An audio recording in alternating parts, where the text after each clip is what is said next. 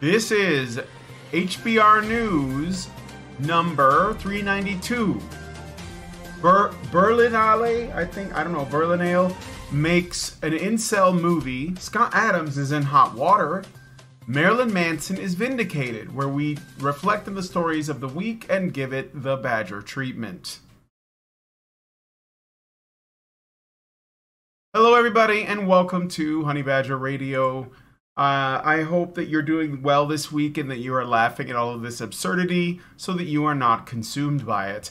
I am your host, or one of your hosts, uh, Brian Martinez, and I'm joined by, as always, um, my lovely co hosts, Hannah Wallen and Dr. Ranimer Cam.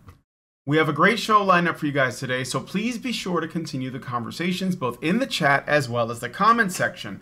On this week's HBR News Show, we're going to be talking about the ISIS child rape farm, which we have talked about in the past uh, as a as a phenomenon that occurs, uh, and will we'll but looks like the mainstream media is catching up.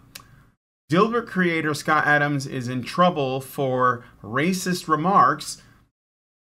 I'm not sure how to pronounce this, so I'm just calling it Berlin Ale or Ber- Berlin Ale or Berlin Berlin Ale, a film uh, that's being made known as Manodrome attempts to give us a look into the world of the manosphere and more. So stick around, it's going to be a good time.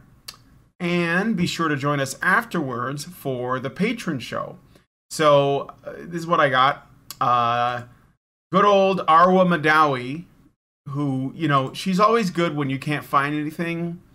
You can't find somebody whinging about something. She's always good for that. But this is, it looks like it might be a different thing. She's, she might be like, you know, she she's a feminist writer that does opinion pieces for The Guardian usually about how everything is patriarchy. Uh, but it looks like she might actually have a change of heart here. So it, in this week's The Week in Patriarchy, she is her article's called Why Have Young Men Fallen Out of Love with Romantic Relationships? Men aren't naturally stoic, they're just taught from a young age that emotions are for girls, and then people wonder why young men are so lonely. Yeah, that's she's I- she is yeah, go I, ahead. rem- I, I remember her face. I've seen it on, on many a, um, a, I a think- send up a send up of the Guardian. She's just got that sort of derpy sort of I don't know what's going on sort of face. I think she's actually done appearances like uh, spots on various uh, news stations. I, I want to say the BBC, but I'm not sure.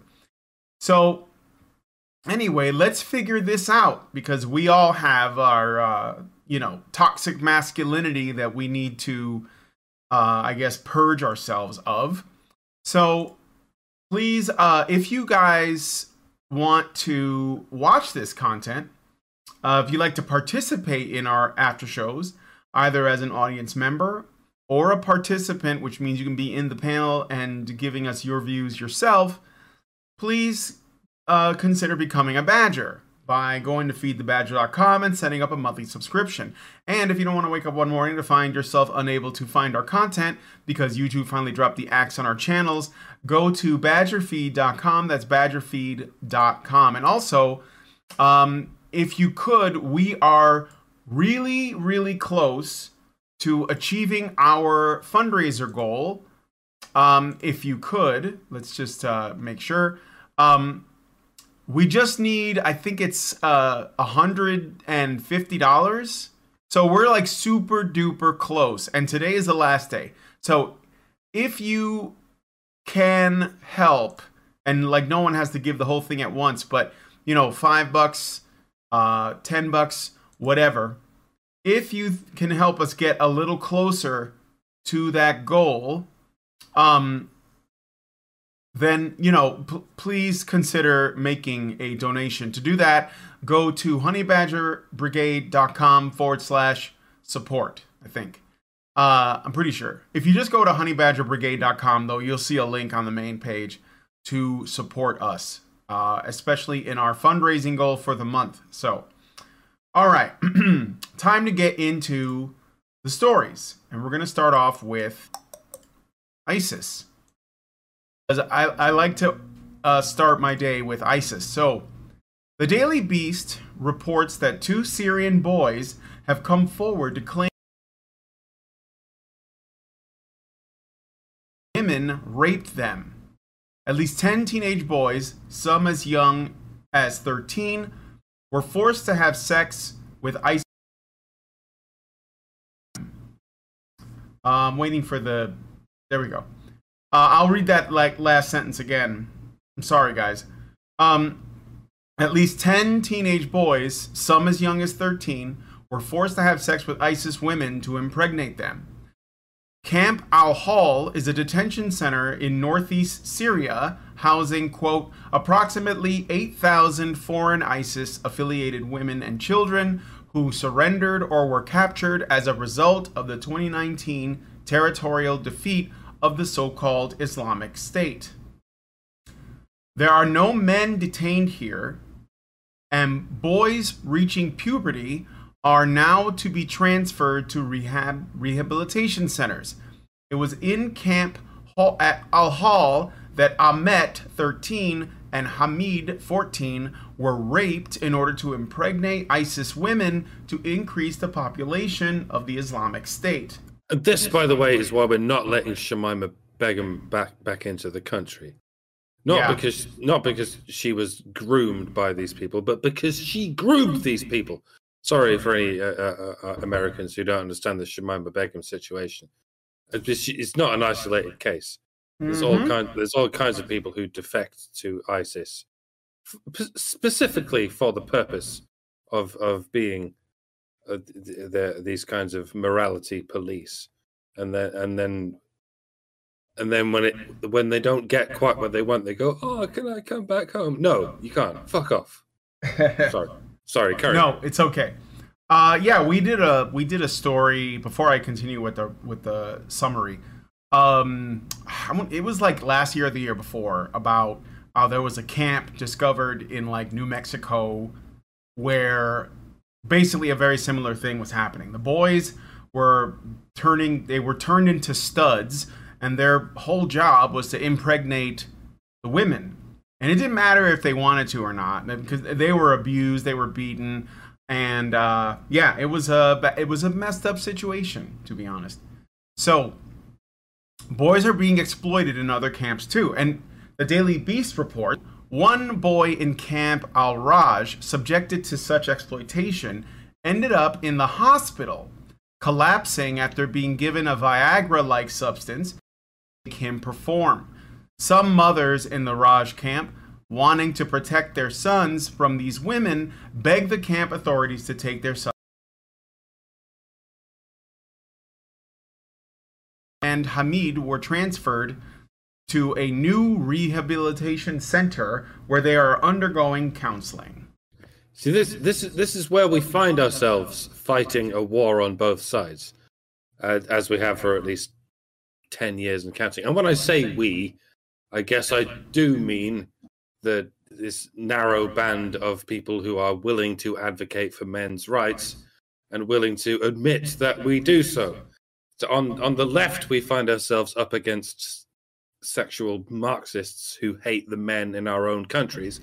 And on the right, we find ourselves up against sexual nationalists who hate the men in other countries it never occurs to either of these groups of antagonists how asymmetrical it is that that uh, that women have these miraculous white pills to prevent impregnation, while men have these miraculous blue pills that only promote impregnation. And, and it certainly doesn't occur to anyone in the West or the East that males can be raped by females each side is calling the other side a bunch of misogynists who mi- mistreat their women, but neither side will give will will give the time of day to the idea that anyone would mistreat their men, let alone their boys, despite the ever emergent chemical avenues that make it e- easier than it ever was. And that's not even to say that raping males was impossible before Viagra was invented. everyone knows what a nervous erection is. At least everyone with a cursory education in human biology. The earliest erections a boy experiences are nervous erections. They happen when he feels embarrassed or exposed or just vulnerable in some way. So, yes, w- women have been raping teenage boys for a very long time Mm-hmm. without the need for Viagra. Viagra just makes it easy, or a Viagra like substance, whatever that means. It's it's worth reminding y'all that males can get erections in their sleep or in their induced unconsciousness. That doesn't mean they are consenting to whatever is done to their unconsciously erect penises. On the contrary, it means they are literally not consenting on account of they are not conscious. But again, this is something most Muslims, most Christians, most atheists, most Hindus, most Buddhists, most Jews, Sikhs, and Jains and fucking Zoroastrians have in common. They don't fucking care what is going on in the mind of a male human as long as his blood is where they want it to be. It is theirs for the taking. And I suppose that this worked for thousands of years when it came to pumping out as many babies as possible. Mm-hmm. But but at some point we have to be like maybe we've pumped out enough. I'm I'm not saying there are too many people. I'm not Bill Gates. I'm just saying maybe maybe there are just the right amount of humans. And breaks, we could maybe level out uh, 8 billion. Or maybe maybe if we just let men make their own fucking decisions like women do, maybe we could see what happens. You, you might not think overpopulation is a problem worth considering, but if we keep letting women rape men and boys to their heart's content and paying those women to have those children, sooner or later we will reach the point where there are too many people. And no, I'm not talking about Europe or North America or Japan. That is not what this story is about, if you recall. It's actually about those regions in which the population is still exploding to the Mhm. detriment of everyone, including the countries to which the those excess populations are economically migrating. Yes, I know feminism is a European invention, but gynocentrism is not. It already existed everywhere. European colonialism only enhanced gynocentrism, and gynocentrism is the one aspect of the colonialism in question that no one is attempting to roll back. And and I, I, maybe that's why we, we do what we do, ladies and gentlemen. We we roll back what no one else is even attempting to roll back. Because if we don't, no one will. Yep. I don't know. Uh, most most people don't even want to confront gynocentrism, and to the degree that they will, and they don't want to confront uh, female dysfunction and malicious female behavior, to the degree that that they will confront any other detail about the situation, as long as it's not, you know, tracing the situation directly back.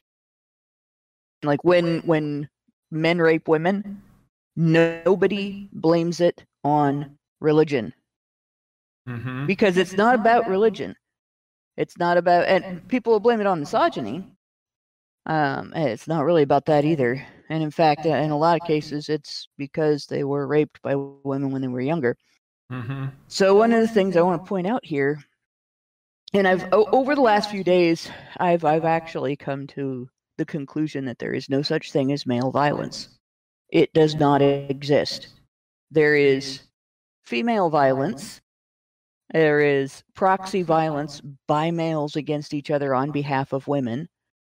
And there is violence. that is committed for the sake of uh, convincing women to be part of a, a male's circle of, of uh, friends and family, basically, and in particular the intimate circle. Um, and, and that's it. There's there's not really if you look at the violence that gets attributed specifically to men, um, it's all in one of those categories, one way or another. They're either trying to acquire resources for a woman, they're trying to acquire resources and reputation to get a woman to take an interest in them. They're protecting women. They're Mhm. defending women's honor. They're uh, doing something that that a, a woman has made it clear she wants them to do. And the only other type that I eh, or they're avenging a woman, right? The only other type I've really run across is where uh, women drive men crazy, and they become irrationally violent. There's there's rational violence and there's irrational violence. When I say rational violence, it's not the same as other ra- rational behavior. It's it's where you have the most rational uh, response you can make to irrational circumstances. Um, and that's when you end up with criminal violence as a last resort or as a most effective, viewed as most effective resort to other circumstances. Well, this, right, if you look at um, a, a piece of uh, a research report, a review um, published in the Journal of American Med- uh, American Medical Association. This is not even new; it's uh, 1998 um, by William C. Holmes and Gail B. Slap. Sexual abuse of boys, definition, prevalence, correlate, correlates, sequelae, and management. Um, this review compared and reported on the findings of 166 studies. So this is not, you know, just some little piece of research that can be dismissed as old. This is a very comprehensive review. Uh, they looked into the impact of sexual abuse on boys and on um, on the the change uh, in in their personality, um, on the physical effects, on everything. Right, um, their you know rates of disease and everything, and among other things, they found increased rates of PTSD, uh, anxiety disorders, borderline personality disorders, paranoia, dissociation, uh, somatization, anger, aggressive behavior, poor school performance, gender role confusion, and insecurity about intimate partner relationships with both men and women. Um, if you wanted to program somebody to be prepared to go out and kill as many people as you asked them to, this would be an an instrumental setting for uh, you know an instrumental an instrumental um, type of of abuse to use. Um, it also increases the risk of drug and alcohol abuse from from from double to as much as 44 times the risk. And uh, they get started earlier too. Now in um, the islamic religion alcohol is kind of verboten but if i understand correctly they use hashish uh, when trying to convince young men to become terrorists um, take them off into like a, a beautiful garden uh, someplace and, and tell them all about their their 72 virgins and so on and Fun fact: that is know. where the word assassin comes from. Yeah it's Hash- hashish. hashish. Yeah. so you have this situation where um this is probably not abnormal this is probably uh, like we're just hearing about it from um these boys because they got an opportunity to talk to someone about it where they didn't expect retaliation for talking about it um and they they finally met some people that maybe they expected um some some compassion for their experiences because I, I can guarantee you they didn't have compassion for their experiences in their home environment. No they didn't have it in their their uh, cultural environment because their culture is completely gynocentric.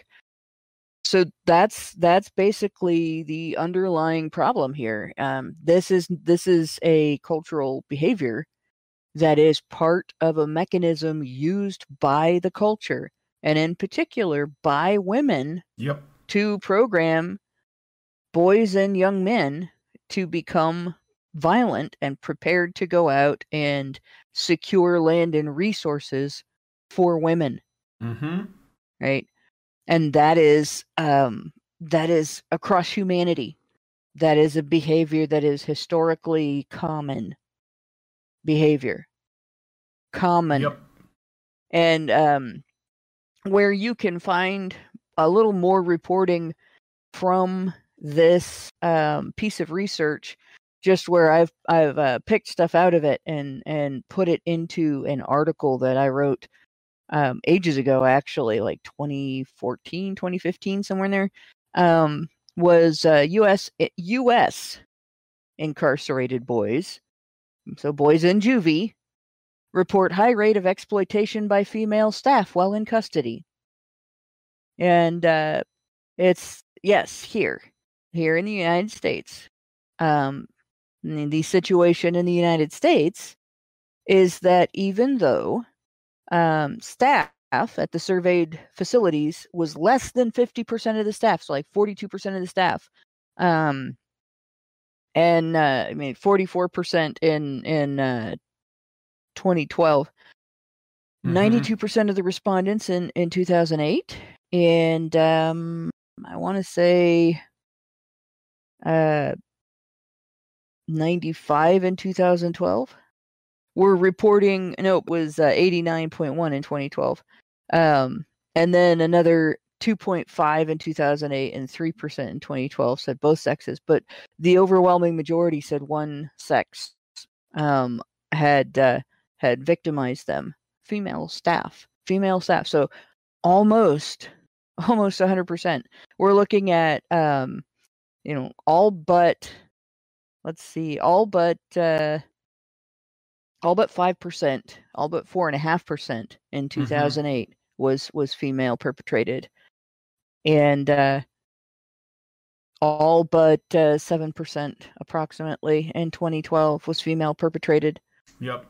So from among the 42% of staff that was and in boys facilities as opposed to girls facilities most of the perpetration is done by staff whereas in girls fa- facilities most of the perpetration is done by inmates. So we're looking at a situation where this is a behavior among women and girls that is far more common than people are talking about. It's insidious it's um, uh, tolerated in society. Um, it's uh, it's just treated like it's harmless and normal, and nobody should be getting upset about it. But it programs boys to let go of their natural tendency to solve problems using non-violent solutions as opposed to violent solutions. Um, it uh, it programs boys to self-destruct and it it programs boys to be sexually dysfunctional for the rest of their lives and it it basically makes them exploitable by authority for the rest of their lives it is exactly used to create um terrorists Yep. Soldiers for the cause. Yeah And and and there is no society that is not guilty of this Right. So, um, the point I wanted to make with this story is to remind people because, like Mike, uh, like Mike said, the there are two competing narratives, and both of them are missing the most important thing. You know, one will say that um, the issue is uh, the, the you know the other other countries is like the leftist argument. You know, we did this to them. We put them in this situation. Uh, and on the right, they will say that oh, look at how they treat their women. And uh, you know, the, they're they're just they, they don't have any rights. You know, like there there are some women in the Middle East right now that are like I guess you could say the feminists of their uh, time, and they're like demanding that they don't have to, you know, wear the hijab, and I, I think so, right? I don't remember what country it is, but uh, that's going on, and of course, it's getting a lot of coverage, and everyone's talking about it because it's about women. But in the when it comes to terrorism, uh, we only know about the men because they're the ones going out there and you know uh, committing these atrocities. But You think how- about what you said there a minute about the hijab. yeah, When these women protest and these women uh, rebel against their society, like the first thing they rebel against is the expectations of sexual modesty. yeah, sure. Just saying. Just saying. Yeah, yeah. I mean that that's kind of the way it goes. Um, yeah, they, they don't they don't rebel against men's expectations of their No. sexual modesty. Only women's. no, no, no. They they almost never protest in uh in favor of what they think men, men need. Because remember, like men in these organizations, I have to ask myself how many of them were brought up in the same way that the people in this the the boys in this Right. article that we're looking at. Uh, of course, they're they're going to be twisted if that's the case. I don't. All that right. is intended to protect girls from predatory men. But Yeah. no culture has this the the mirror for boys. Yeah, exactly. And we we overlook the influence that women have in basically every you know everything, especially when it comes to uh, things that we would find um, evil. And I and this is evil. So I you know we we have to put a spotlight on it, and that's why I picked this story. And um, yeah, I mean share it. Let us know what you guys think about this in the comments. Uh, have you heard similar stories? You know, um, let us know in the comment section. I look forward to seeing your thoughts. Okay, and I'm sorry about the stream. It it is it is uh, freezing a little bit, or there's buffering. I apologize. Uh, I I still haven't figured out this issue. So, all right, so the we're gonna move Discord on. setting we tried didn't solve the problem. Yeah, the thing we it it's it's Okay. it seems like it's better, but it's still like Still not, doing it. not really working. It's yeah, it still drops like down to zero and then it climbs back up. It's it's weird.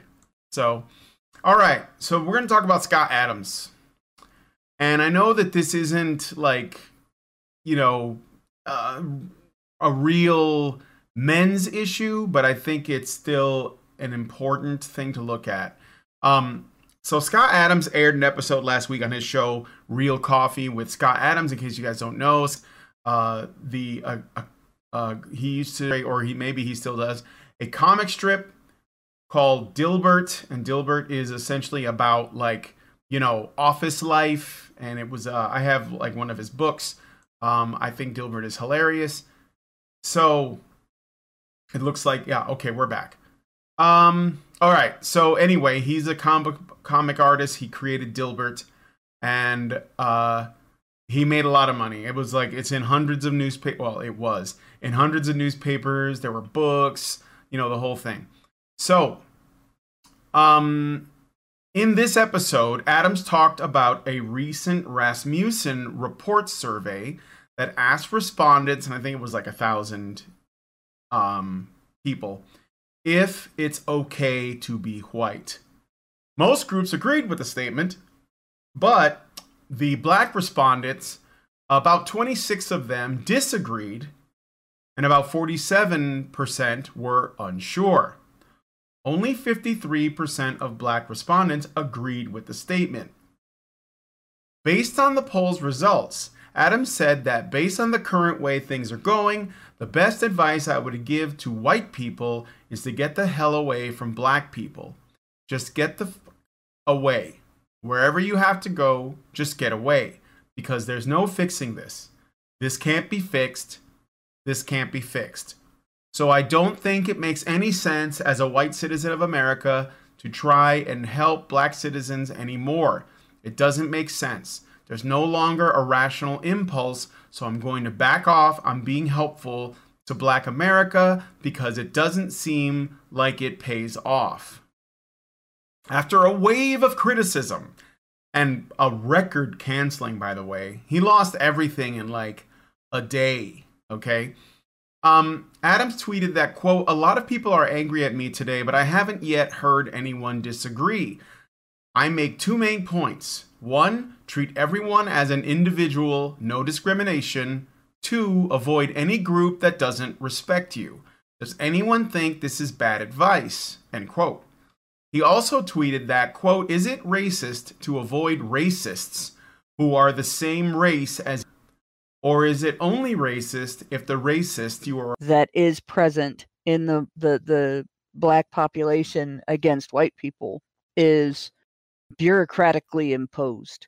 It's designed um, and and uh, facilitated and, and everything specifically to keep the population divided so that we don't figure out that we have created this huge ridiculous burgeoning bureaucracy that that uh, exploits the the black population and the white population for tax dollars from the men. Yeah. And, and like if we if we let people stop fighting over uh, you know women are being used in both populations to extort men for labor and a shitload of money uh, uh, the bureaucracy would be gone within a few election cycles and they can't have that. So they push this shit and they've been pushing this shit for a hundred years and humans are so gullible that it's been working for a hundred years. Yeah. It just it just pisses me off. The other thing about this is if you look at this right this question of uh, you know the it's okay to be white thing like started out as a prank somebody started putting up pictures or or not pictures but uh, posters. Flyers. it's okay to be white. It's okay to be white posters. And people got offended right? Mm-hmm. that was the first sign that there was a pr- problem. And then we had this this uh, backlash against it of nobody's saying it's not okay to be white. And yet we are told that saying it's okay to be white is racist because it's singling out white people as it's only okay to be white. And if you turn around and point out the same thing is true of the Black Lives Matter movement, right? If you say, well, yes, but Black Lives Matter because all lives matter, not because they're black, right then you get the same backlash. It's okay to be white because it's okay to be what you were born as. It's okay to be human, regardless of your skin color, your race, your uh, uh, religion, your your um, gender, uh, your handicaps, your capabilities, all of that. It's okay to be what you were born as. mm-hmm. And just that, it's okay to live in reality. Just that is offensive. So yep if only 53% of black respondents um, agreed with the statement that it's okay to be white. yeah Uh, and and they should have actually asked about Black Lives Matter in the same survey to get a comparison, but they I don't think they did. well if there was another question that was like uh it was something it was either only black people can be or uh black people cannot be racist i think Yeah, and there was a significant number of blacks that agreed i mean it's big a bigger well, people who um people who are uh, uh, possessive of form of bigotry, and I, I I prefer the word possessed to that because it's almost like having a demon possess you. yeah Um, but people who are possessed of a form of bigotry will never admit that, right? That yeah that they'll they'll have some sort of crazy ass like um uh, reason why when they do it, it's not bigotry. right of course And- it's it's but, it's uh, uh, self-defense or something Right. But the fact that um that um you know like 47% either disagreed or were unsure. You had 26% disagreed and and 47% were unsure. Um like that that tells you that the Well, bureaucratic if- mind virus, the yeah if you think if you're unsure heavily infected that Yeah. population. yeah Now, I disagree with him that this isn't curable. Um, it is curable the same way that cult deprogramming works, but we can't cure it in the current political and social environment in which the people who are promoting it are the ones in power. right So he's right in like you can't cure it. And then the other thing is you can't be helpful to people who are in this situation. Um, Yeah. If someone hates you and they are determined to hate you, there's a thing that happens uh, where where uh, it doesn't matter what you do, how you do it, why you do it, what's obvious about why you do it. None of that. Um, and uh, uh, oddly enough, in in discussing it in terms of mental health, it's it's called splitting black, where you you have a black and white view of people, and you have taken you originally, you know, the opposite toward the individual. They can do no wrong, and you split to everything they do is wrong. You take the darkest, angriest, most well, if they've gotten has gotten to that point where it's not okay to be what you are born as if you happen to be born white kind whether you try to be um, facilitating like all the people during uh, the the covid crisis and the black lives matter movement and everything that knelt down and uh, begged for forgiveness and and bowed to people who were black because they were black and, and these people were white.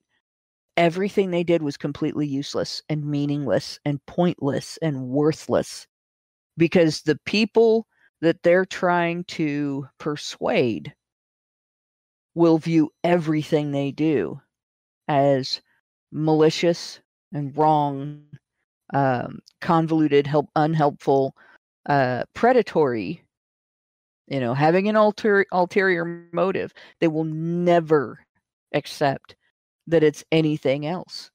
And they are being reinforced. Their their mentality, their mind virus is being reinforced by the people in power, by the mainstream media, by the establishment in entertainment media, everything. They are programmed to think that way, literally programmed the same way boys are programmed in uh, juvenile detention and in ISIS camps and, and all over the world to grow up to become exploitable by authority. These people are also being programmed to be exploitable by authority just in a different way. And the last point I want to make in regard to a large number of pr- newspapers stop printing Dilbert um, he has his own website Adams has his own website and if you like his comic you should go there and you know support him. Because honestly newspapers are completely irrelevant. They're Yeah. very good for uh, lining the, the bottom of a bird cage but aside from that they're not worth the paper they're printed on. And the newspaper industry is largely dying aside from a small handful of mega corporate mega political, very controlled, very manipulative organizations. They're still printing newspapers, not for profit, but for the opportunity to control the public. So don't even bother buying newspapers. You're not getting anything out of it. Um, it's completely worthless. And Yeah. uh, just just if you want that, um, if you want the to to read the comic, like go go follow him. Um, it's also what the people criticizing him and canceling him appear to be missing. For for someone so seasoned in in the intricacies of irony and satire, he really does, for the most part, skip over a lot of these crucial. Yes, this is a hate group, Scott, but it's principally an oikophobic people who hate white people, but it's because white people told them to hate white people for the Hmm. most part. I know that sounds counterintuitive, Hap, that they set for you. If there's hatred for white people out there, it must be non white people's fault. And snap! Everyone gets to call you the racist for singling out black people or non white people or whatever yeah, never mind the third element. The I'm go- gonna go ahead and call them yellow people. the The technical terms are Caucasoids, Negroids, and Mongoloids, but I don't think I can get away with such technical terms because they sound so intuitively racist. Let's put it this way if Europeans are called white and African people are called black, then please do notice that you're calling Asian people Asian and and Jewish people Jewish. Maybe we can do away with this with all this reductive racist literal black and white thinking and call people what they are and Africans Africans like we call Asians Asians and Jewish people Jewish people. And then maybe we can try and ascertain where all this anti-white racism is coming from. And at the risk of pissing off those of us who think it's coming from Asian people and or Jewish people, I regret to inform you that in all probability it is in fact coming principally from white people. White people who hate white people. Mm-hmm. Again, it, again, it seems counterintuitive that anyone could hate the people with whom they are familiar, but that's because you can't get your head around the concept of oikophobia. Most white people can't get their head around that concept, it would seem. But if you're listening, Scott, I know you're not, but uh, let's go with it for the sake of rhetoric. I realize you now have one foot in the race baiting bear trap and another foot in the trust the science bear trap. Perhaps you could offer yourself up as a tragic cautionary tale to others. Mm. You trusted the authorities around you to have your best interests at heart, but they evidently, categorically, do not. They threw you to the lions and they injected you with poison. The, the, the people you call black are not your enemy. The people you call anti vaxxers are not your enemy, and they never have been. Your enemies are those who called African people black and those who called anti lethal injectioners anti vaxxers. You have been hoodwinked, Scott. Your enemies are the hoodwinkers. They they span across all races, across all creeds and colors and classes. Try and remember who it was who told you these lies in the name of science, who spoon fed you all this race baiting in the name of witty. If you can't remember, then keep listening because they will keep doing it. They will keep lying to you as long as you neglect to remember who it was who lied to you. Obviously, Scott Adams is not listening to me. Barely a few hundred people are listening to me right now or ever. But hopefully, we can eventually disseminate this message to whoever is listening to whosoever, and and you can you can slowly spread it across the general population. Good luck and Godspeed and so on. Uh, wait until you figure out how gynocentrism factors into this one. And just, just think about how gynocentrism factors into tribalism. And and again, the the whole thing, my, my little theory about pretty much all violence that is attributed as male violence, tracing back to gynocentric causes. And uh, and you have your answer. Mm. Well, um, because you guys said most of what I was I, I would I was thinking, but firstly, um, I want to say that this is like the the most the fastest cancel I think I've ever seen. Like they did it in essentially like you know 24 hours. He like yeah. like lost everything. Okay, he did not say anything racist. There was nothing racist about what he said, uh, in my opinion. And I think to to um, even entertain that is doing him and yourself a massive disservice. The truth is, I mean, if, if okay, the poll is, um, it's not really going to give you an accurate read, but I think it gives you a ballpark. And the and the thing is too is that, um, if you ask like any other race of people, like white people, Asians, whatever, about whether or not it's okay to be some other minority um, they're mostly they're they're just gonna say yeah, it's fine. Like you're gonna because it's only white people that we can do this to, and we can feel as though you know for whatever reason they're less deserving of existence because it's okay to be. And essentially there are people who say no it's not. No it's not. And there are people who are like uh you know i don't know. And and that's that's basically the same as saying it's not because if it, if you're not sure if it's okay then it's not okay.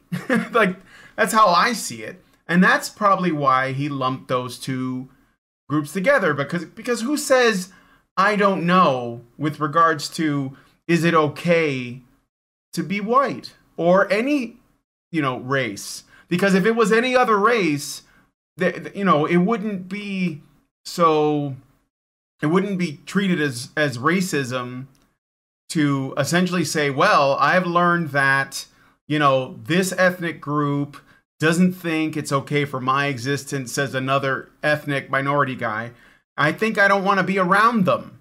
And you know, like um I, I think that like th- that uh in my experience and I grew up around blacks like for most of my life.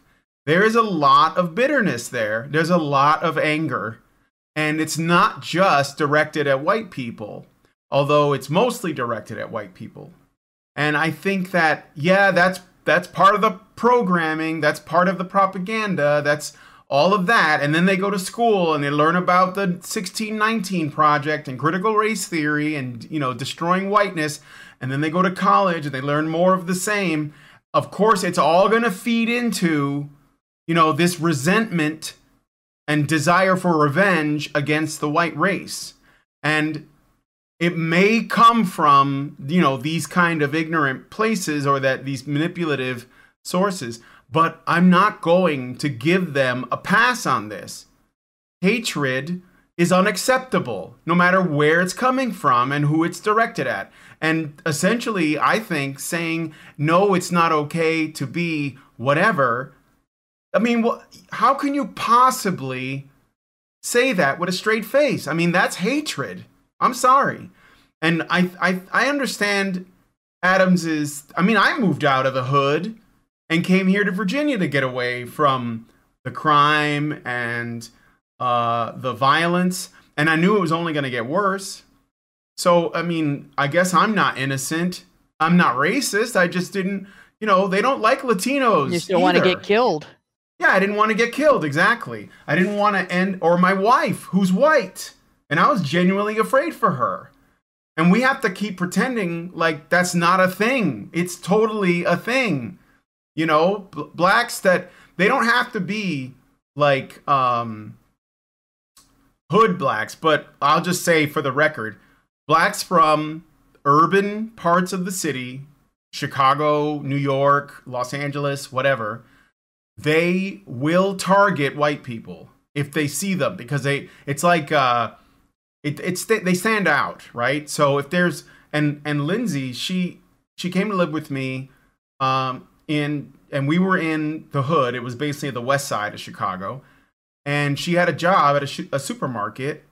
And when the Black Lives Matter riots were going on, you know, the, the there were people breaking in and like literally breaking in to the supermarket, and she was like really worried, you know, that it would happen one day while she was there or whatever, right? So, and I understand that, and I was like, okay, we got to leave, we got to get out so uh, I'm sorry, but I'm not going to. Um, I'm not going to. Uh, what's the word I'm looking for? I'm not going to treat them like children. They, you know, most of the time they're grown ass adults. Infantilize them. They know what they're doing. Yeah, I'm not going to infantilize them, and they are angry, and they want and they want something done, or they want to do things to like get that out. That's why you know, uh, places like um, Minneapolis burned down. I mean, it was Antifa was there, but also BLM, and a lot of just angry, you know, black folks. Sorry, it's it's true. So, um, yeah, I mean, I, I I do think that the problem stems obviously from the dysfunction in the family and fatherlessness, but there's plenty of of guys or and, you know people, mostly men in this case, um, that are they're beyond they're they're they're too far gone. Like you can't suddenly take like a 30 year old dude or a 20 something year old dude that grew up on all this resentment and wants to be violent and then like you know somehow uh reform him. I i, I don't think that you can do that. And l- lastly i'll say this too.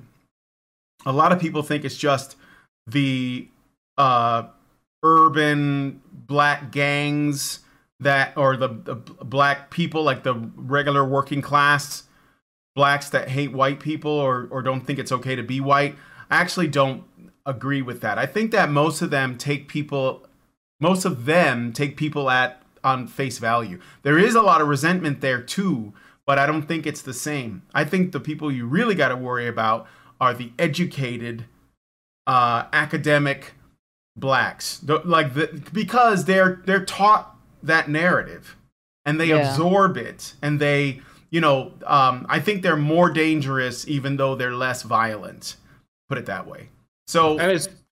Hmm? Sorry, finish your thought. no uh, that's i'm i'm basically done i mean we got to move on i don't want this show to go too long so Well, go ahead I do. I want to. I do want to emphasize one thing after Mike, and then I'll shut up too. go ahead All Mike. Uh, well, I was I was going to say, uh, you do yourself a disservice by dividing yourselves.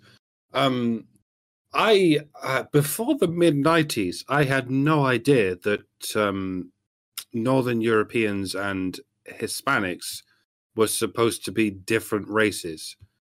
This, uh, as, as as far as I could tell, uh, in, in in my evolution of my cultural understanding, this was an invention of the mid 90s the idea that uh, latinos and whites are a different race. This is why I, I, said earlier on about it's it's europeans africans and asians. Yeah. But at, at, at some point it was decided by someone at some point that that latinos and whites were a completely different race. But we're really not. We're, No. Cau- we're caucasians. Technically indians and uh, Scandinavians are Caucasoids. yep They're the, they're the same thing. It's it's like um, uh, it's everyone from Africa is considered black, like all the way from uh, fucking Algeria to S- South Africa. They're all considered just blacks. It's which whi- whi- which in itself is uh, is a little bit um, dare I say racist, but it's racist in a different way to say that Southern Europeans and Northern Europeans are, are a completely different race. Meanwhile, Asians are over here going, "We're all just Asian." Well, they're not. The Fucking Chinese people and Japanese people hate each other. But over here in the West, we're just talking about Asians like they're just Asians. We're talking about Africans like they're Mhm. just Africans. mm-hmm. But we're talking about Northern Europeans and Southern Europeans like they're a completely different race. We're not. There's really only, it's like I said, Caucasoids, Negroids, and Mongoloids, and and uh, Polynesians and uh, Australian Aborigines. And yeah I guess, the, the and I guess, and I guess Native Americans. no but, Which yeah. which Native might Americans- actually Native Americans have are Asian Asians. roots. Yeah. Yeah, yeah. Um. See, here's here's the thing. When you attach a a an, a level of victimhood that is exploitable for re- resource acquisition to not being part of a specific group, people that are in that group will find ways to recategorize themselves to get out of that group in order to have that victimhood that is exploitable for re- resource acquisition. And um this is again uh, this is female led because what men do like if another group of men have discovered a way of resource acquisition and resource creation and maintenance and preservation and so on that is superior and uh, gives them an easier life and provides for them better and and makes them uh, healthier and so on you know extends their lives. Then then the men that that discover hey these other guys are doing this there and and it's working what they do is they figure out a way to do the same thing we're doing we're going to do that because it works right what women Mhm. do is they've got more. We have to kill them and take it from them. Men, go get it for us. That is the division. Okay. So you have all this tribalism, you have all this um, anger, you have all this hatred, you have all these convoluted mental gymnastics that people go through in order to divide the population into smaller and smaller victim groups that have victim cred they can spend on being able to demand resources from the state and from each other as as reparations payment um, charity whatever you you uh, can can cite in the past that we've we've done right? Um, that's all a female led initiative to rather than do what other groups do that that give them give them more resources and and as a result in the long run um, to just take it from them or bring them back down to the level of everybody else a, a, as a result of resentment. And until we get past the gynocentric attitude that women are always right and women's resentment is always valid and women women's anger and women's um, demands are always valid. When, until we get past that and we get past the idea that women can do no wrong because they're women this is going to continue.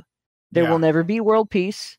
There will never be a crime free society until we hold women accountable and we treat women as full grown as adults that can do what men do and I mean, I'd I I I'd like to believe that. I I think it something could be done. I don't know. All right. Um. So we're gonna move on to the next story. Uh, let us know what you guys think about this. Do you think that Scott Adams was being racist, uh, or not? What do you think about the poll? Do you agree with uh, my position that saying your may as well be the same thing as saying you know it's not okay?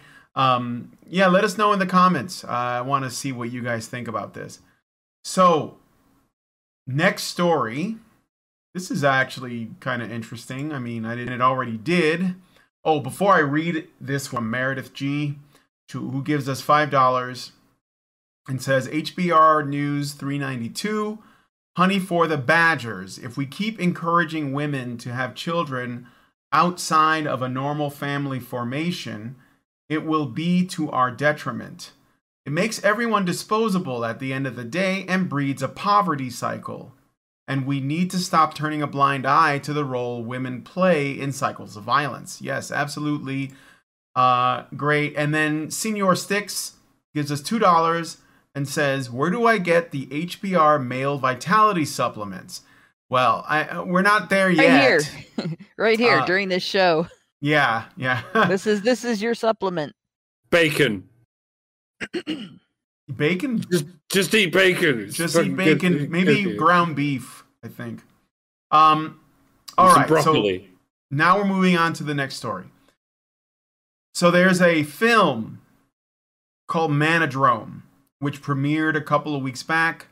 It is a nihilist thriller that explores incel culture and male fragility and it stars uh, Jesse Eisenberg, who I'm guessing plays the incel, and Adrien Brody, who likely plays the, you know. So, according to Reuters, the film depicts a literal cult of masculinity. The main character, Ralphie, played by Jesse Eisenberg, is a conflicted father to be who gets caught up in his libertarian masculinity cult, by the way, I don't know why the word libertarian is in there, but okay, and becomes progressively more aggressive. Ralphie's need for a father figure leads him to living with his family of men, where they share bunk beds and keep track of the number of days since they had sex. The cult leader is played by a charismatic Adrien Brody. Of course he is, right? Although most articles compare the toxic masculinity depicted in the film to Andrew Tate or incel culture, it actually seems to depict something closer to MGTOW, a complete rejection of women, because these guys are literally choosing to be celibate, which is what MGTOW is, right? On this, Eisenberg told the Hollywood Reporter, quote, there are more extreme groups that just swear off women. Like that's a bad thing or something that men should not be allowed to do. But it's it's definitely not incel, is it? It's it's weird that the feminists insult you by calling you an incel and not calling you a MGTOW. Yeah, they conflate the two. They think that they're like an ins is a MGTOW. A MGTOW is an incel in denial, is how they probably think of it. Um, but it's all. This is still Jesse Eisenberg, by the way. But it's all driven by the same fear of their own inadequacies, it manifesting as a fear for their own gender. End quote.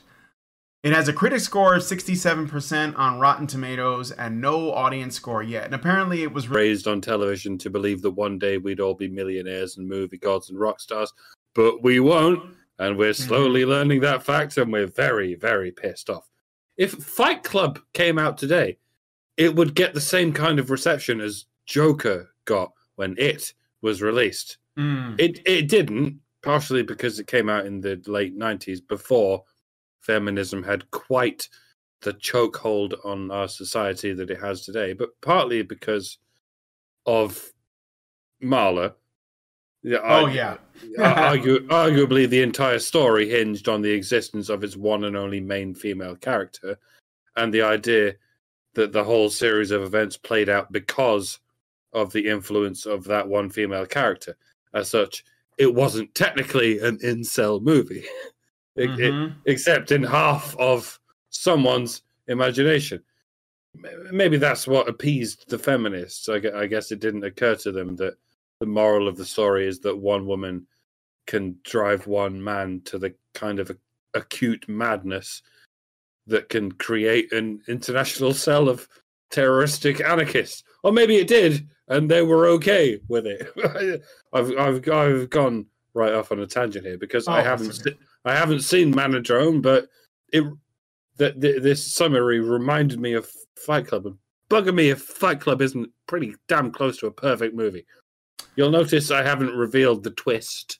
Fight, Fight Club's a good movie. Uh, I this is going to be a good movie. not, no, it probably. I mean, isn't. just based on the critic score, you know, um, not necessarily based on like whatever it's trying to say.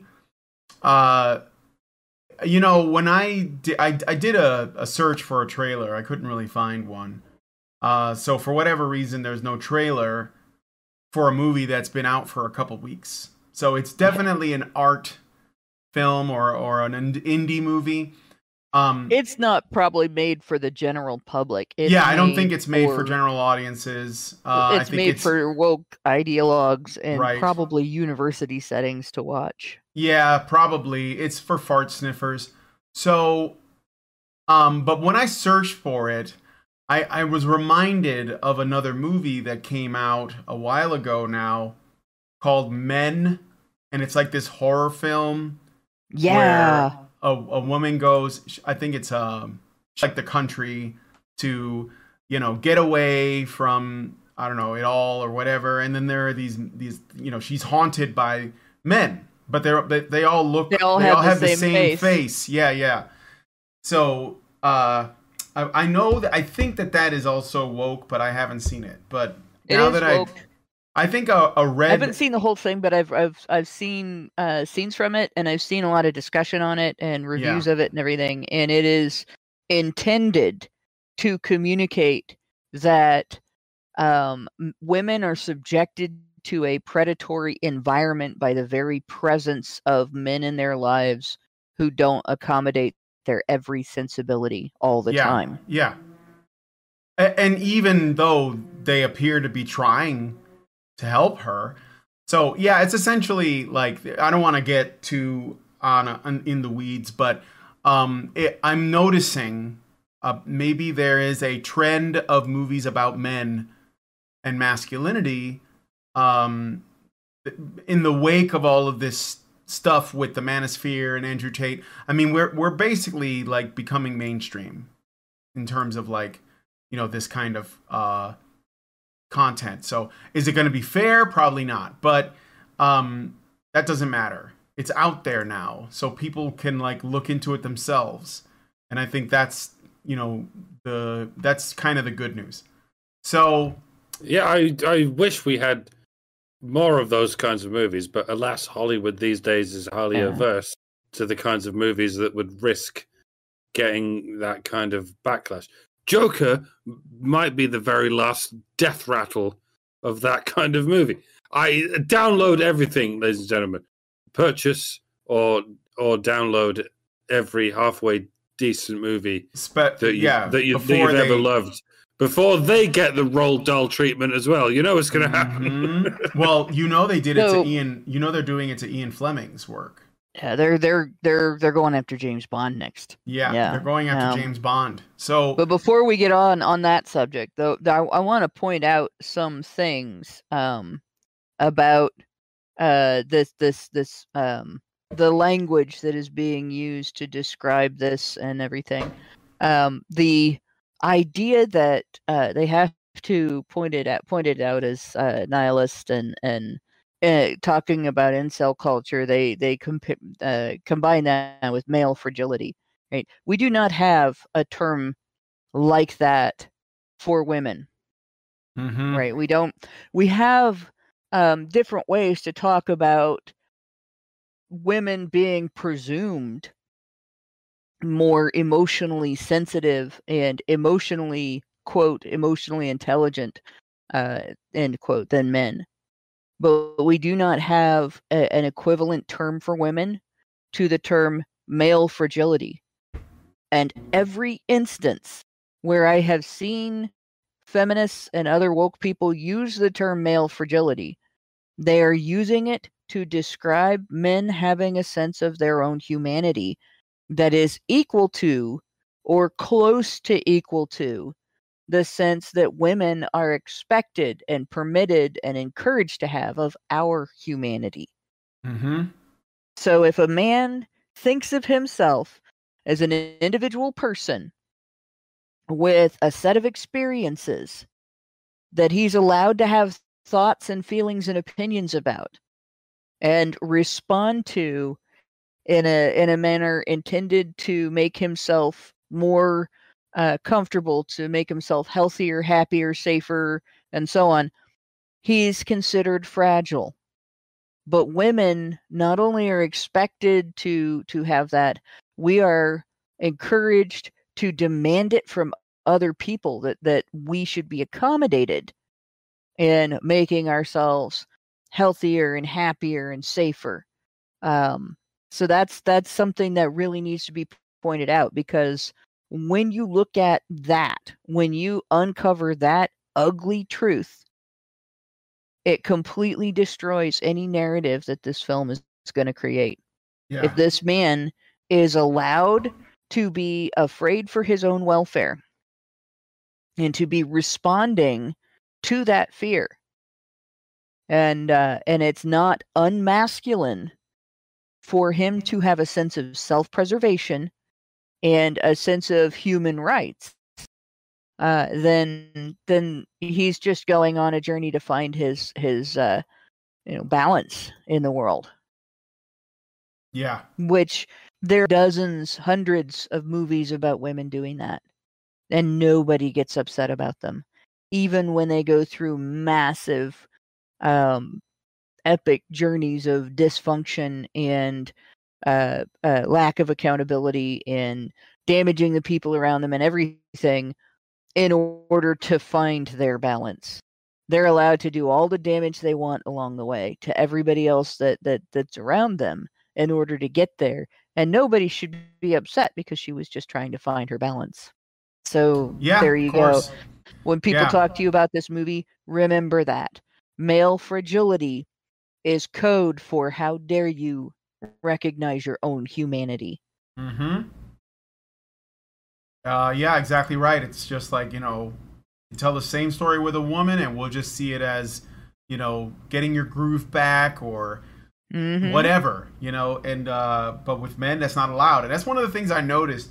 You know, I I often bring this up when I'm hanging out with Lindsay, and the topic of incels and MGTOW comes up in you know uh, media with the intent of criticizing, especially MGTOW.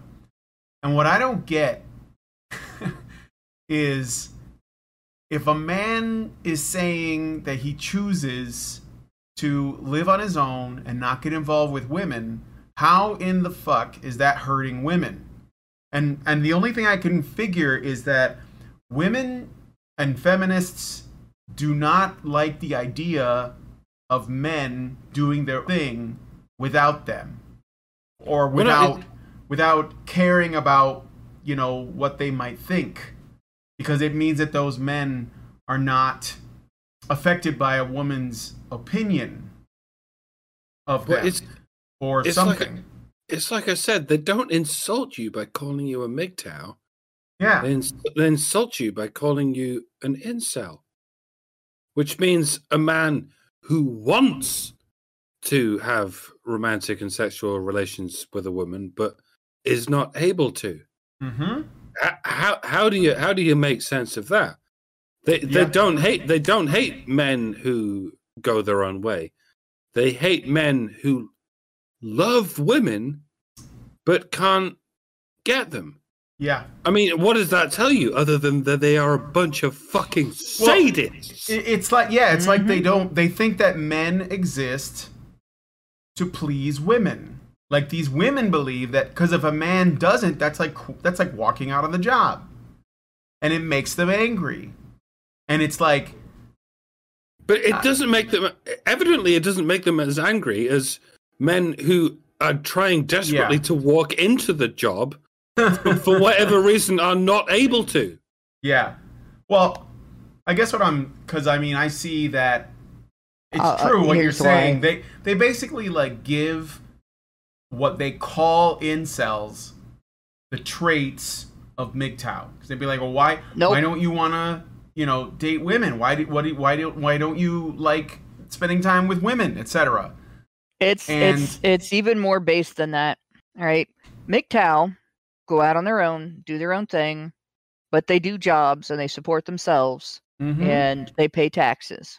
mm-hmm. So uh and uh, incels a lot of incels are young men that are having um you know life crises of various types some of them are disabled some of them are um you know dealing with mental health conditions um personality crises and so on and many of them are dysfunctional to the degree that they don't um earn the type of living that uh that Right. uh MGTOWs do and they don't pay as much in taxes or they don't pay taxes at all.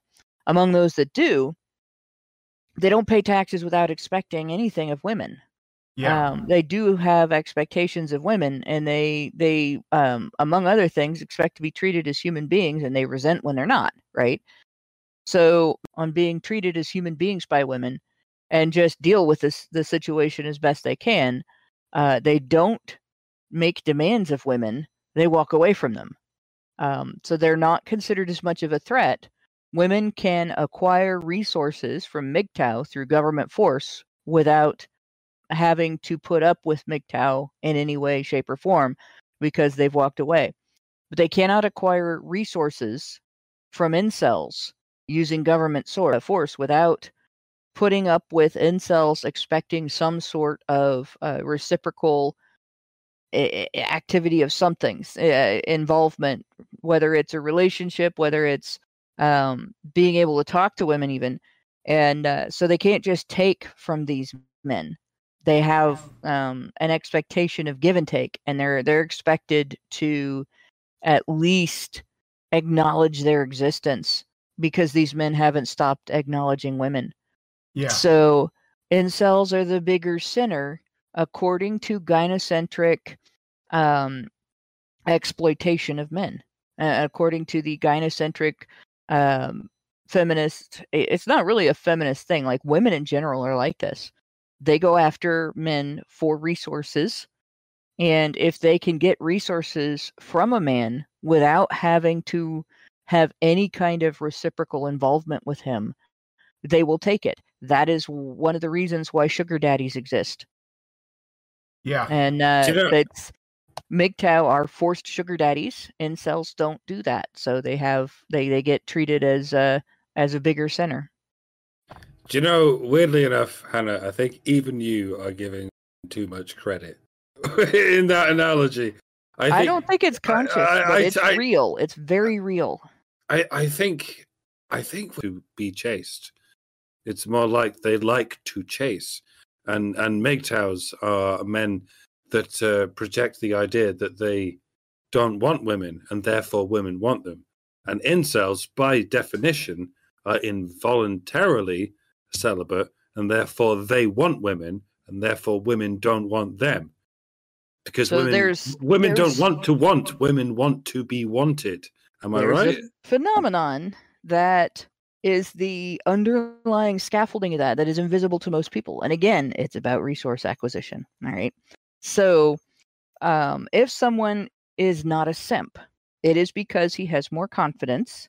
It is because he has more self determination and he values his way of doing things, his own opinion, his um, assessment of the world around him and his circumstances and so on enough to stand by it. And he'll change his mind if he has evidence that supports changing his mind, but he won't just because somebody is emotionally pressuring him to change his mind. That guy is going to be better at resource acquisition in a world where resource acquisition is partly controlled by interpersonal interaction, such as going in and telling your boss, I deserve a raise because out of everybody in the office, I have increased sales more than anybody else. Um, you know, or I deserve a raise because I'm the only person who's done all of my tasks in this workplace without having a lost time workers' comp injury in the last five years. You know, um, I've saved you a lot of money. Uh, I I solved this problem or whatever. Right, that guy is more likely to be a MGTOW because he's not going to put up with women's shit. So historically, over the centuries, women learn that men who do not put up with women's shit will stand up for themselves and their families better than men who bend over backwards to put up with women's shit. Right? Mm. And so again, M- MGTOW uh, basically are more attractive to women because of resource acquisition. And I, I hate to be the person that bursts men's bubbles about women and love, but the vast, overwhelming majority of women are not grown up enough to step past resource acquisition to partnership. I want to be with this person because we have things in common. We enjoy doing things together. We talk about things that we both like, and the conversations are fun and interesting. And and we've built a trust. And uh, I want to acquire resources to protect this person and help this person and and take care of this person. Most women don't mature like that anymore we used to have that. We used to have a situation where women wanted to work hard to uh, preserve and protect a man that they valued because of his personality. Um, that's that's a rare unicorn now, right? Mhm. and most women and i and i say this partly because of everything that i've seen online everything that i've read um, that's produced by feminists that's produced by um, traditionalist conservative women like women's writing about men women's discussions about men and everything but also um, the women around me that i'm not good friends with a lot of them i'm not good good friends with them because they're exactly the way i describe they're mercenary as hell and they don't care about anybody but themselves and this is uh, encouraged for women in the world. So this is the target. Um, if you want to change things for men and change things for for families um, and actually this would improve things for women too but there would be growing pains with it like most women wouldn't believe and and maybe aren't even equipped to handle. Um, women have to grow up to the point where they value other people the same way men do and for the same reasons that men do before they can have um, good loving relationships with men and see men as something other than vehicles for resource acquisition. And you'll know with a woman when she doesn't treat MGTOW as something that she can dismiss or something exotic and uh, mysterious while treating incels as a, a blemish on society that needs to be eliminated. Mm-hmm. Right. Yeah. And fellas, you need to go MGTOW.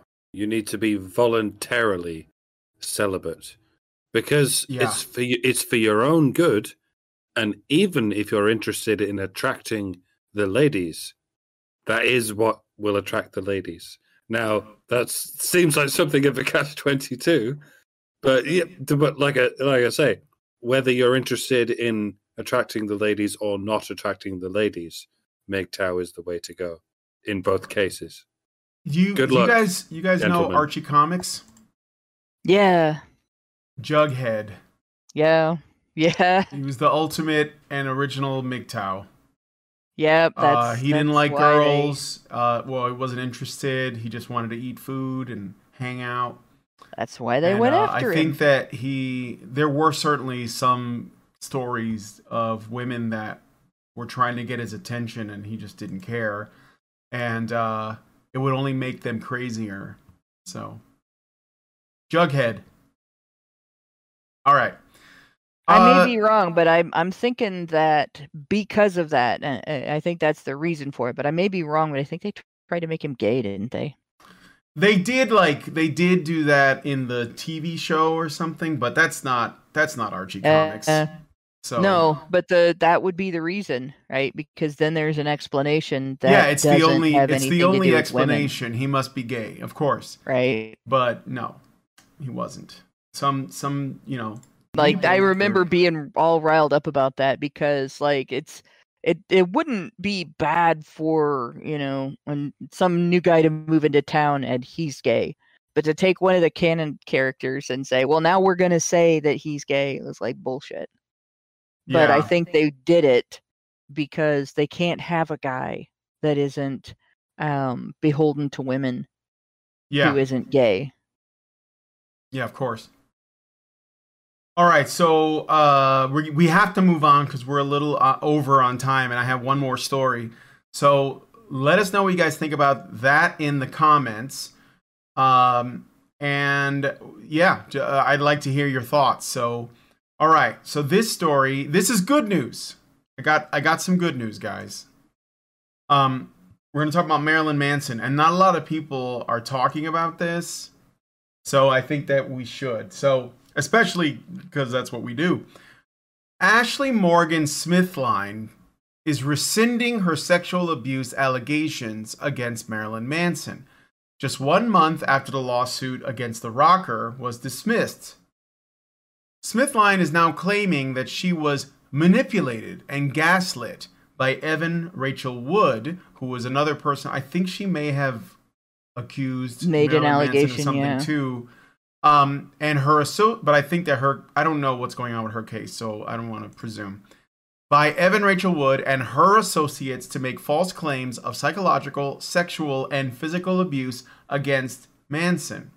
She now says that those abuse claims are false. From People magazine, quote, I remember Wood asked me whether I had been, among other things, whipped, chained, tied up, branded, cut, assaulted while sleeping, beaten, or raped. She said all of these things happened to Mrs. Wood and others, so this is what um, supposedly Wood has said. And that when Mrs. Wood was with Manson, every moment was a moment of survival, end quote. Smithline wrote, and she continues, quote, when I said, no, this did not happen to me and this was not my experience, I recall being told by Mrs. Wood that just because I could not remember did not necessarily mean that it didn't happen. End quote. A representative for Evan Rachel Wood denies manipulating Smithline and stated that, quote, it's unfortunate that the harassment and threats Ashley received after filing her federal lawsuit appear to have pressured her to change her testimony, end quote.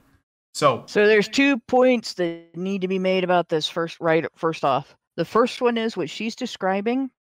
I can tell you that it happens because I've had that done to me. The second one is that is no excuse to make false allegations. Um, just because other women gaslight you into trying to make false allegations, if you know something is a lie, if you know something is not true, you support the truth and let them try to to force you to lie as much as they want.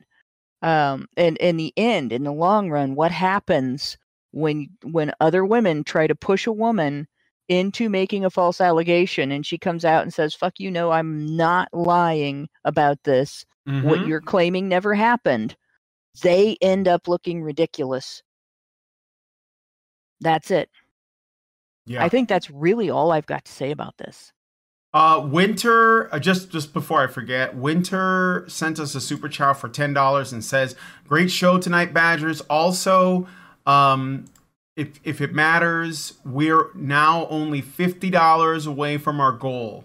Fifty Yay. bucks. So if you can, if if somebody wants to put five dollars, you know, ten dollars, uh, that'd be great. We're almost there.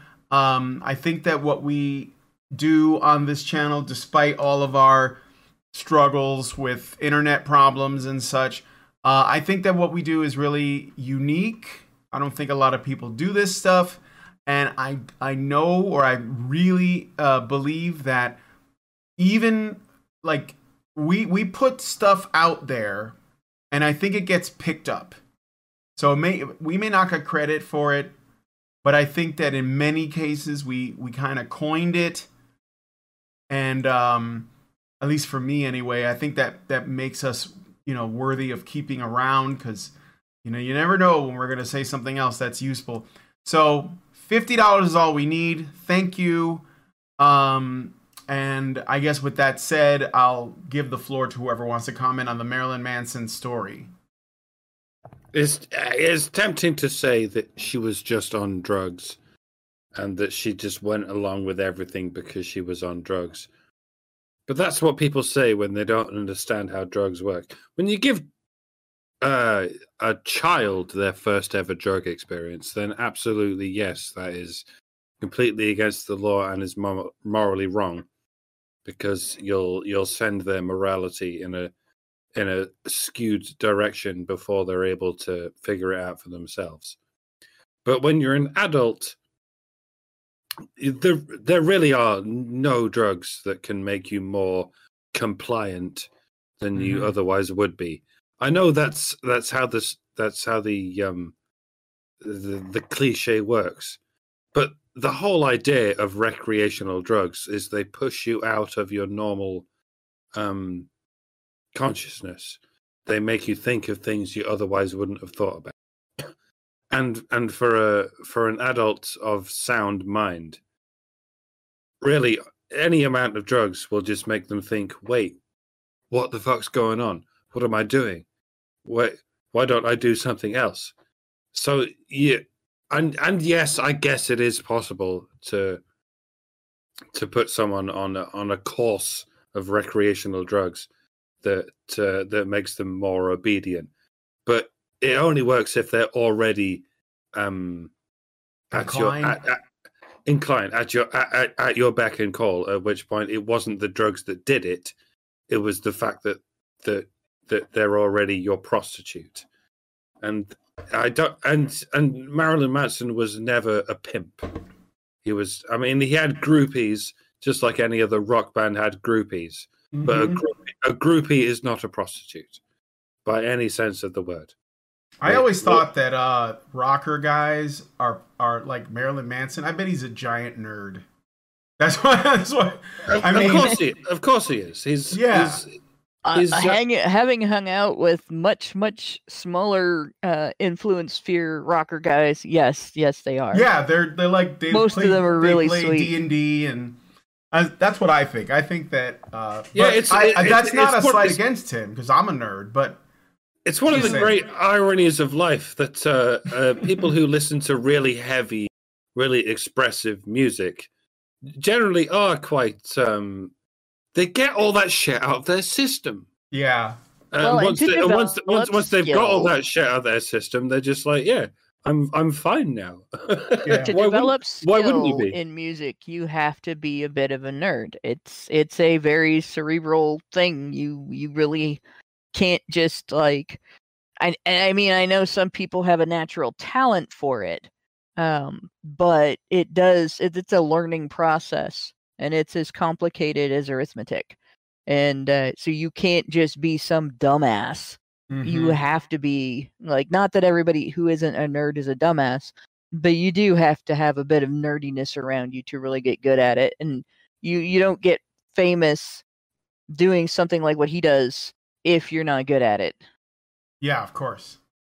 Yeah, he's an artist. He's a, he's a performing artist. He's kind of the male equivalent of Madonna in many ways. He keeps Yeah. reinventing oh that, himself. that's an insult to him madonna it, is it, it is it is, but it, it it applies. You know, if there is, i don't think there- there's any such thing as a male equivalent to madonna she is a train wreck Mm, Uh, i don't yeah, think, that's think he's a well, train wreck What about that guy that's who? Uh, kind of what I'm saying. Okay. Or Yeah. Sam, Sam Smith. Yeah, Is, Sam uh, Smith. Okay, yeah. It's, it's it's pretty ironic that all this is going on while Sam Smith is doing his act with impunity. I get I guess it'll be 25 years before we discover what the fuck was going on behind the scenes of his nefarious career. Yeah. Yeah, you think about it, you know, we we if we took everything Madonna has done and translated it over to a man, that guy would get so canceled. hmm But Well, Marilyn uh, we are Manson is tr- is being cancelled. Uh, uh, people are trying to cancel him across the board. You know, and he's not ever even ever, ever since ever since the Columbine incident. Let's not forget. Oh my Mhm. god, yeah. They want to blame that on him. And that actually there there's well, that's a whole other show in and of itself. But yeah. No, this this this guy he didn't deserve what has happened to him. No. but it's not surprising um, that it did now, knowing knowing that that um, one woman had allegations to make, and she could, tried to gaslight and convince another woman to to make allegations in order to support hers. Because what is it that Mhm. we are always told about female allegations without Mhm. evidence? Um, Mhm. if there's a lot of them, the number of women making allegations constitutes evidence, right? But if they're doing this, does it really?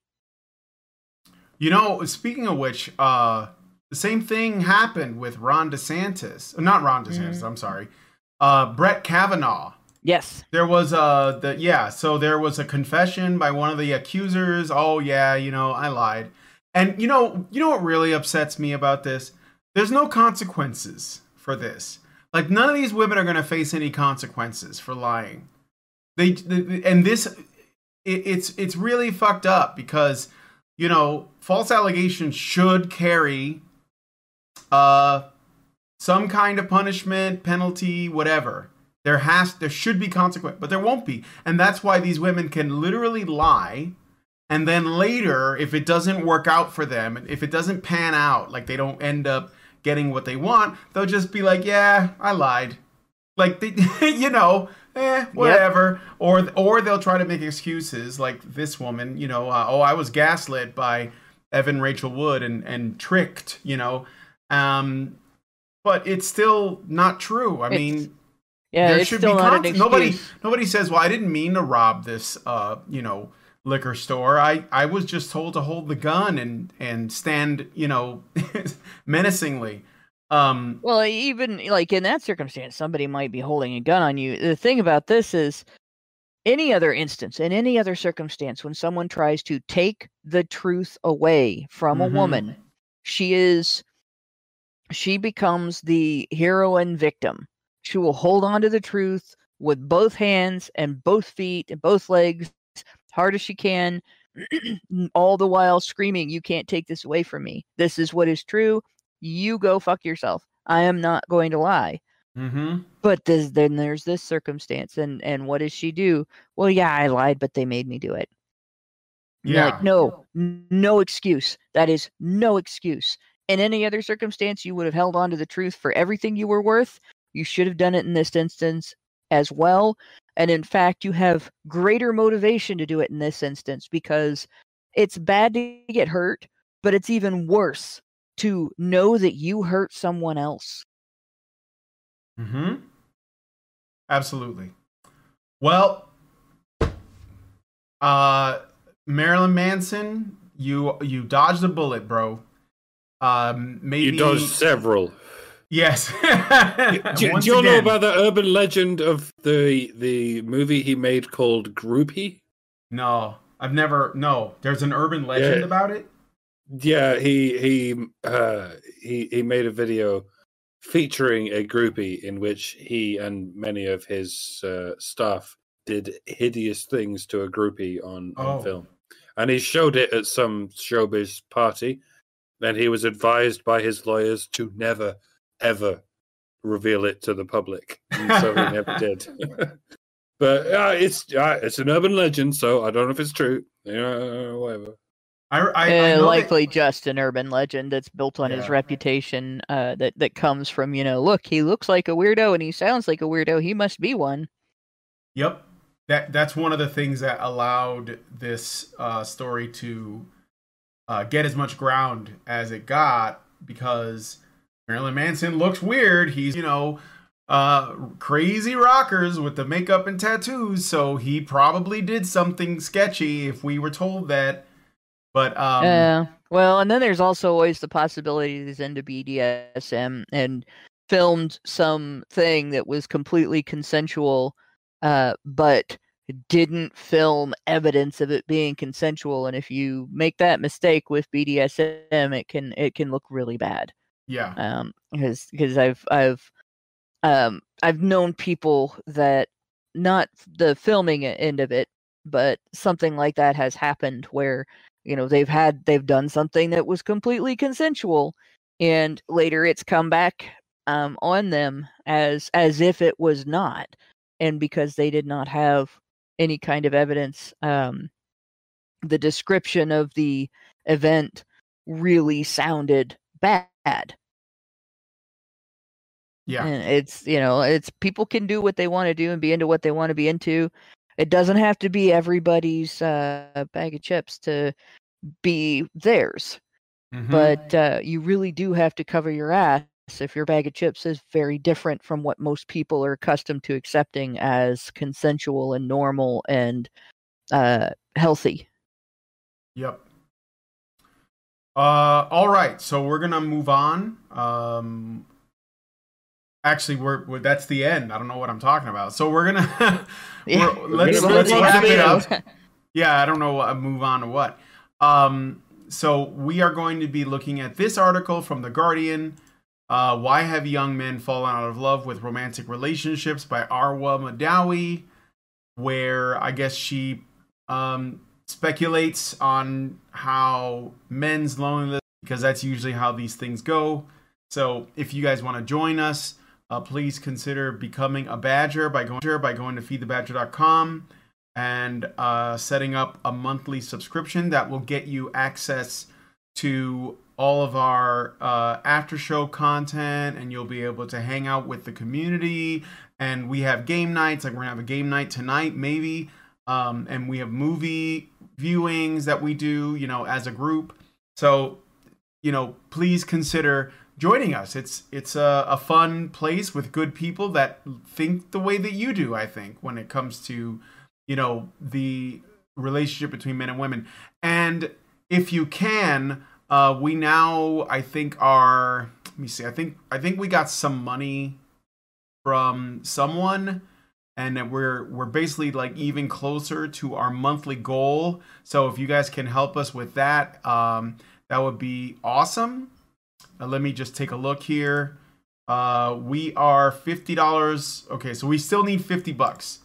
So uh whatever you can do to help us get closer to that you know um there is no such thing as a donation that's too small.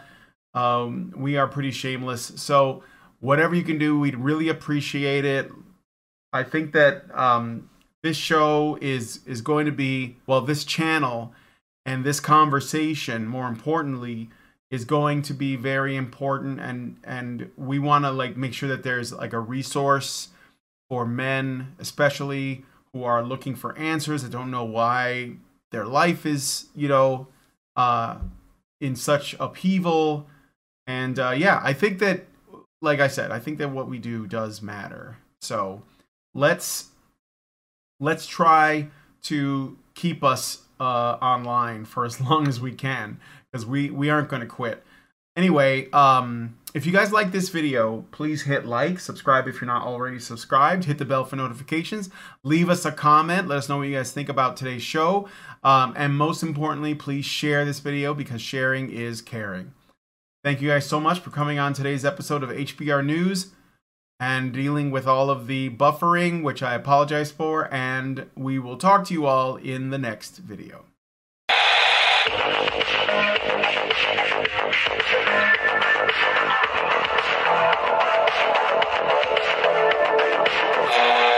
Hello, it is Ryan, and we could all use an extra bright spot in our day, couldn't we? Just to make up for things like sitting in traffic, doing the dishes, counting your steps, you know, all the mundane stuff. That is why I'm such a big fan of Chumba Casino. Chumba Casino has all your favorite social casino style games that you can play for free anytime, anywhere with daily bonuses. That should brighten your day a little.